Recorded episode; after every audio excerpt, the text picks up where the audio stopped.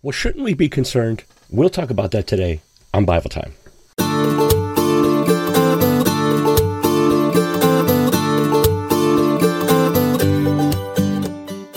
Hello again, everyone. Thank you for joining me for Bible Time. Today, October 19th, 2023. Yes, I realize it's Thursday, and I typically put these out on Wednesdays, but I'm purposely putting this out on Thursday for a particular reason. It was this day five years ago that I sat down in front of a camera on Facebook Live and I took people's questions. And, you know, I might do that again sometime. It was a lot of fun back then interacting with everybody. But um, that was really the beginning of, I guess, if you could say, my podcasting career. Um, taking people's questions. I, I kind of built up the hype for a couple days, and then uh, October 19th, 20 18, 2018 is when I first did it. Um, but now, um, it, this is five years later, and this is Bible time. And it, as you know, if you've been following this at all, you know that it turned into At the Table, which turned into Bible time. And it was October 20th, 2020, that the very first Bible time was on episode one. Yes, three years ago tomorrow. So it's a little bit of a nostalgia day for me. Um, but the the question back then was, do why do bad things happen to good people? And excuse me, we went to the Book of Job to figure it out. But anyway, um, right now in 2023, as we're doing Bible time, there's a war going on in Middle East. Hamas, um, 12 days ago, fired rockets into Israel, and Israel has responded. And many people are asking, is this the end? Well, I want to say a couple things about that today. But first of all, I want to tell you about this book. Um, it's called The Ezekiel Option by Joel Rosenberg. It was published in 2005, so that's been you know several years now, 18 years.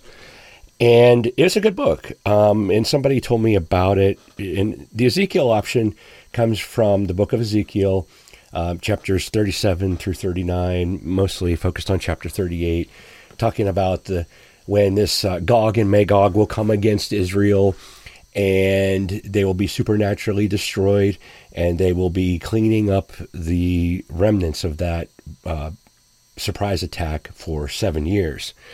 Um, there was a time in, um, gosh, I don't remember. I think it was before I read this book.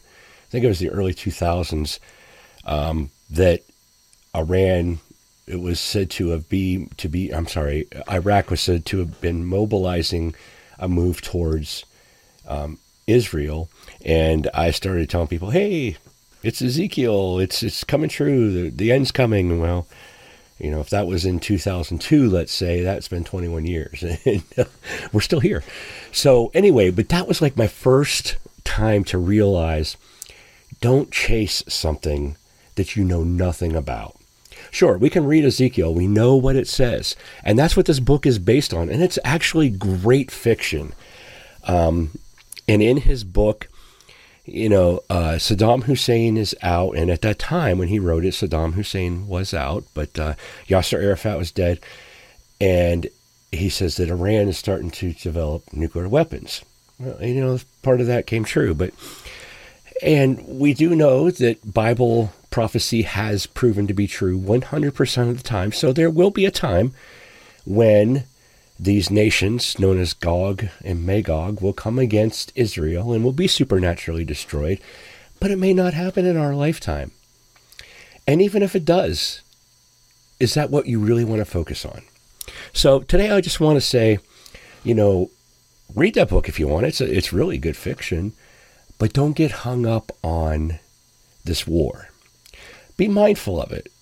Pray for Israel. Pray for their peace. I mean, these people, there are civilians dying. There are people, human beings, being terrorized and and being held hostage and in fear of their lives every day. We should absolutely pray for the peace of the people of Israel. But should we be consumed by it? Should we be concerned? Should we be worried that the end is coming? Folks, I want to tell you that if the end were to come, start coming tomorrow, if the Ezekiel prophecy unfolds tomorrow, okay. God is still in control. Jesus is still the Savior of the world. The Holy Spirit is still bringing people to Jesus. He's still edifying the lives of everyone who believes in Him. And that's not going to change. No, I'm not going to get into rapture talk. We would probably disagree on that. But if we are here one day and gone the next, okay, praise God. But if we have to live through this, then don't focus on it. Focus on God. Focus on your relationship with God. Take it from someone who, for too many years, tried to focus on when is Jesus coming? Tried to focus on will I be ready? I was scared, and that is not of God. And I was trying to find things in the Bible to ease my fear. And what I found to ease my fear is to trust in my Lord and Savior Jesus Christ every single day.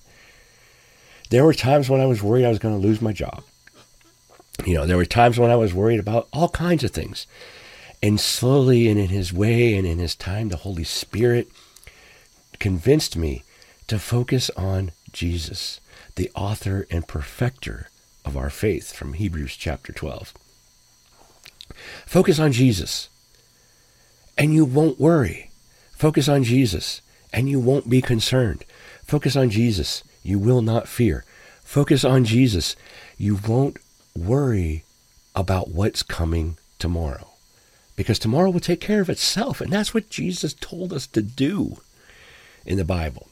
Don't worry about tomorrow, for tomorrow will take care of itself. So don't let anxiety creep in on you. I know it's a scary time. But my goodness, gas prices went down, so that's a good thing, right? Just don't let fear invade your life. Fear is not from God. There are some fears that God built into us the fear of a loud noise and the fear of falling. Those are two inherent fears. Everything else is fed to us by the enemy of Jesus Christ, Satan. He is the one who brings fear so that he can cause doubt. Fear leads to doubt. Doubt leads to anger. Anger leads to the dark side. Don't be fearful. Trust in the Lord. And keep an eye out for what's going on because we don't want to be caught off guard by anything.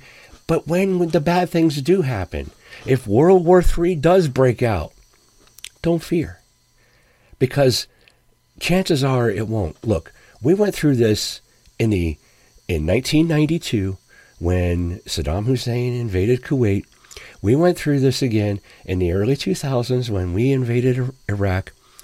We went through this on 2001. We went through this in, in December 7th, 1941, though not many of us are around to remember that. We've been through this before. We will get through this one again. You know why? Not on our own strength, but because of the God we serve, who's greater than everything. So trust Him. That's your Bible time for today. I hope you enjoyed it, and I'll talk to you again all real soon. God bless.